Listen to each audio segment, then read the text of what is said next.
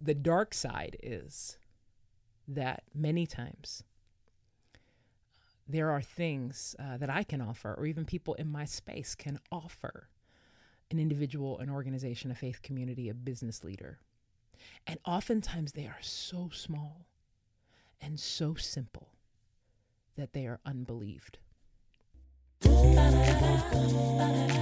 Welcome to Culture Coach, a podcast with me, Nikki Lerner, helping you to engage in a proactive movement towards unity and understanding as it relates to culture and come from. Thanks for joining me today. You ready to go? Let's get started. Hey, thanks again so much for listening. You know, I wanted to create a space each week where you and I can learn about different cultures and come froms in a safe, non threatening, non embarrassing environment. I hope you enjoy this podcast. For more creative resources and ideas, you can engage with me at nikkilerner.com.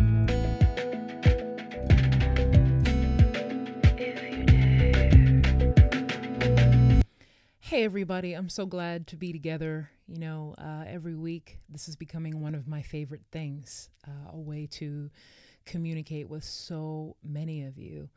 Um, thank you again for listening. I know I say this all the time, but uh, thank you for listening. Thank you for trusting me uh, with your thoughts and what's going on in your week. Uh, I'm glad that I get to be a part of your week. Uh, so I, I wanted to turn the microphone on today and share some things that I'm thinking today. And I want to talk about uh, the secret to a multicultural life, multicultural work, a multicultural business, multicultural faith community. There is a secret. Now, I'm about to contradict what I just said uh, because I want to set this up kind of like this. Um, there really is no secret. Okay, no, just hang with me, okay? Don't don't turn this off. You're like, I thought you said there was a secret. But in a macro sense, there really is no secret to how to do this. Uh, there's not a secret, there's not a template, there's really not a blueprint. Um, it's a practice. Multicultural work, life, business, organizational, uh, faith community is a practice. That is the secret. So I'm just giving it to you right then and there. That is the secret. But but let me pull this apart a little bit for you. If I were to ask you, how do you lose 10 or 15 pounds? What would you say? We probably all have sort of the same answer, right? Diet and exercise. Now, do we not know how to lose weight? Do we not know how to drop that 10 to 15 pounds? No. I mean, the reality is, is, is almost anybody that you ask knows exactly how you would at least begin how to lose weight. So, why is it so difficult for us to lose weight? Why is it so difficult for so many people, particularly in the United States? Why is it so difficult for us to lose 10 to 15 pounds? Particularly if we have the information and the knowledge to do so. Why? I'm sure you've thought about this before. I know I have, probably over the course over the course of my entire life. But what's happened is we sort of treat a diverse life, multicultural work, diverse faith communities, like we might approach or treat trying to lose 10 or 15 pounds.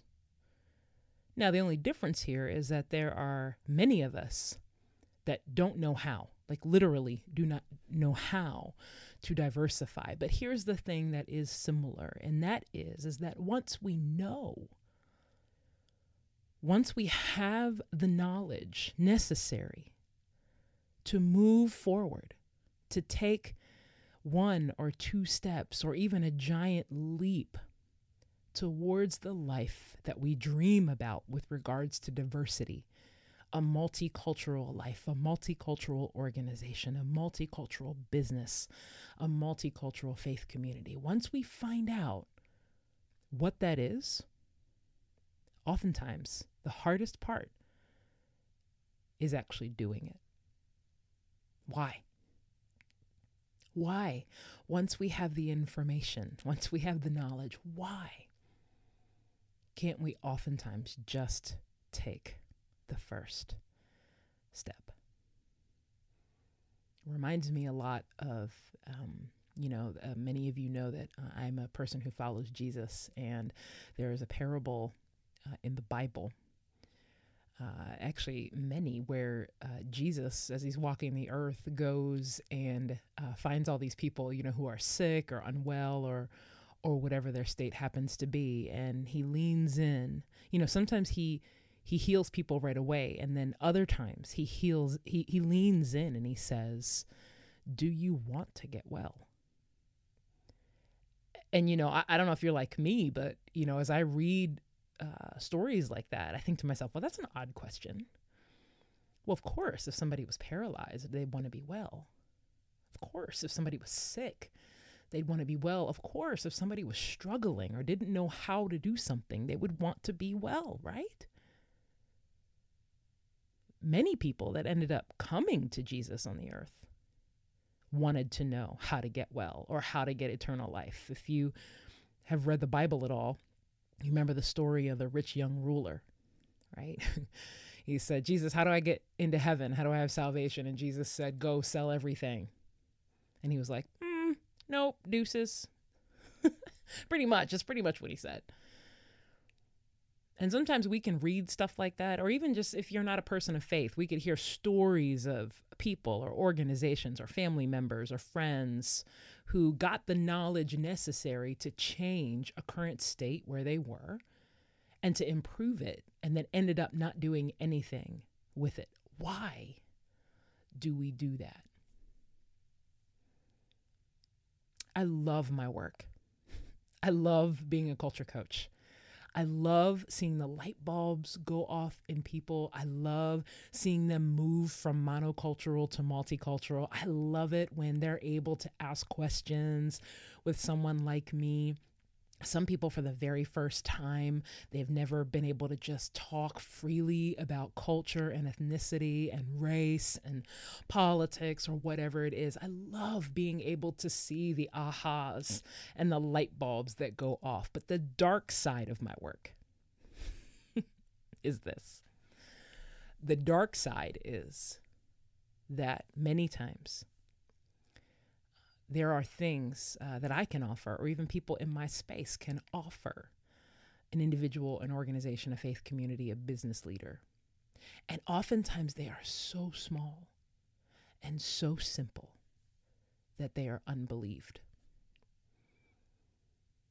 And then what happens is people end up doing nothing or trying to figure it out on their own. Why do we do that? Why do we do that? Why do we do that with things that seem so simple? I've been thinking about this a lot today because um, I've actually been uh, grieving this today for a number of reasons. Um, and there was something that sparked it this morning that I won't get into, but um, but I've been thinking about this a lot today. And oftentimes I think the the problem is because I think I don't know if this is just our culture or how we're designed as humans. I don't know, but most of us, me included, by the way, want the results, want the rewards, want everything we dream about with regards to diversity in our organizations or in our life. But then when it comes right down to it, we refuse to do the simple things that it takes. We refuse to lean into the patience, the sacrifice, the long suffering, um, the disciplines, the practices that are necessary every single day in order to reach the goal that we want to reach, in order to see the results that we want to see. We refuse to do it. Why? For many of us, I think it's just because we never we haven't seen it before, right? Sometimes it's like, oh, surely it can't be that easy, right? There's another thing oftentimes I think is happening. Uh, sometimes after people listen to a podcast or you know maybe a teaching or engage with me somehow or somebody might send me an email or a post on Facebook the question is this what are the practical steps that's very american isn't it i feel like that's very kind of american culture right? And it's it's how we read blogs. It's why we click on videos how to how to practical steps practical steps. Five ways to do this 10 ways to do this 75 challenges of this 85 ways not to do this right? We love those because those things appeal to our thinking brains right? The thinking centers of our brains if you're a person who attends church this is the way that most churches um, this is the way that they do ministry, right? 52 sermons a year. Do you really need 52 sermons a year? and usually 52 different topics? When is the time that we actually apply some of these things? When? Because the reality is, we want the reward and the result without the discipline and the sacrifice, the practice that is needed every single day. And and the thing is, is that we want to take one giant leap and get to where we we are, but then uh, the reality is is that it's in the process it's in the practice where we learn the most about other people where we learn the most even about ourselves. But we don't want process. We don't want practice right? It's why I don't love going to the gym. Like, I love lifting weights. I hate waiting for the results. It's the worst. it's the worst. But it's the same thing in the realm of multicultural work, life, organization, and faith life. We want practical steps. we want, you know, five easy strategies but here's the real reality that we have to get very comfortable and uncomfortable with all at the same time is that which part of this is the discipline? Have we allowed the discipline of asking for the practical steps to be true in our life instead of the discipline of doing the practical steps? Somebody asked me once, I can't remember which uh, podcast episode it was, but somebody emailed me and said, Hey, I just listened to your uh, podcast. I don't remember the name of it, but it was uh, Three Ways to Enter a Conversation or something like that. Um, and she said, Do you have any additional practical steps? And honestly, I'm just keeping it real, y'all. Honestly, there was a point where I said, Did you do the three that I told you to do, like on the podcast? Because if you haven't done those, why would you need three more or 10 more or 12 more? And then it just because becomes this gigantic list that if we're honest, we're never going to do. And then we're just going to keep looking at it and feel shamed every two months that we didn't cross anything off the list or we didn't do anything or didn't move towards anything. And then we get into the shame spiral and then we feel bad about ourselves and then we have guilt and then we do nothing.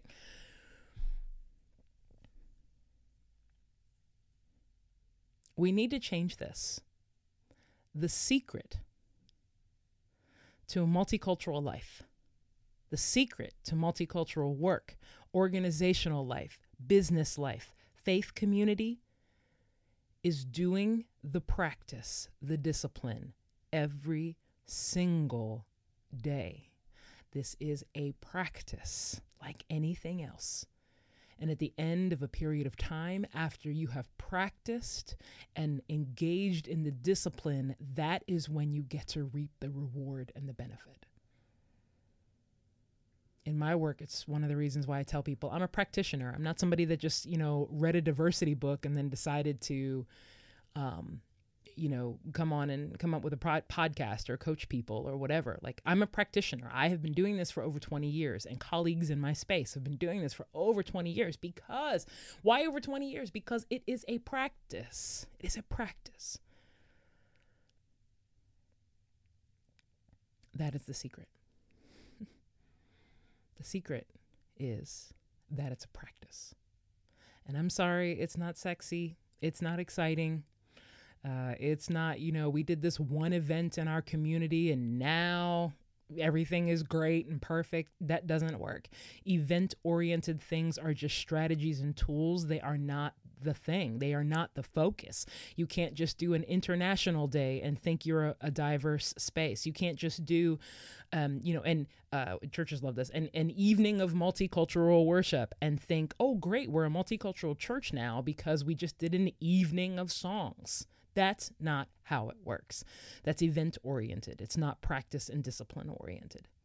Events are fine, but they have to be used in tandem with something else.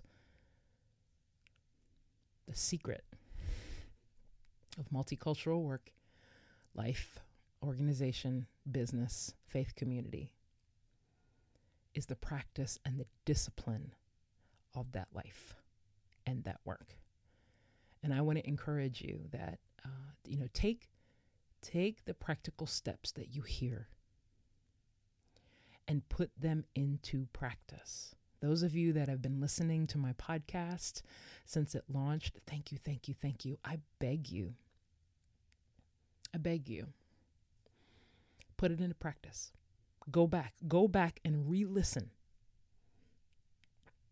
Re listen to these episodes. Go back and re listen and put even one thing into practice and not, you know, maybe it's every day, but honestly, give yourself a break. Maybe it's for 30 days. Put one thing into practice. You know, there are uh, one of the things that I tell people all the time. Um, it's a bit, it's actually one of the biggest issues in organizations, um, particularly in churches, is uh, one of the things that will keep your your faith community from being diverse uh, is a lack of hospitality. And so oftentimes the practice is train your volunteers and your people to just acknowledge people when they enter the room, to say hello, give them a couple of questions in order to engage with other people around how they're doing. And I can't tell you how many people I work with when I ask them, Did you do it? And no is the answer. A simple thing like saying hello won't do.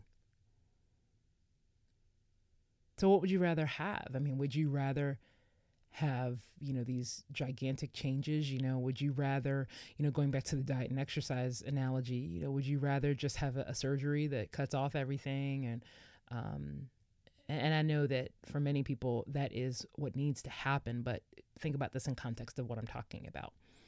Because um, I think many people are looking for something drastic when it comes to diverse work and life, just so they can be done with it and get the result.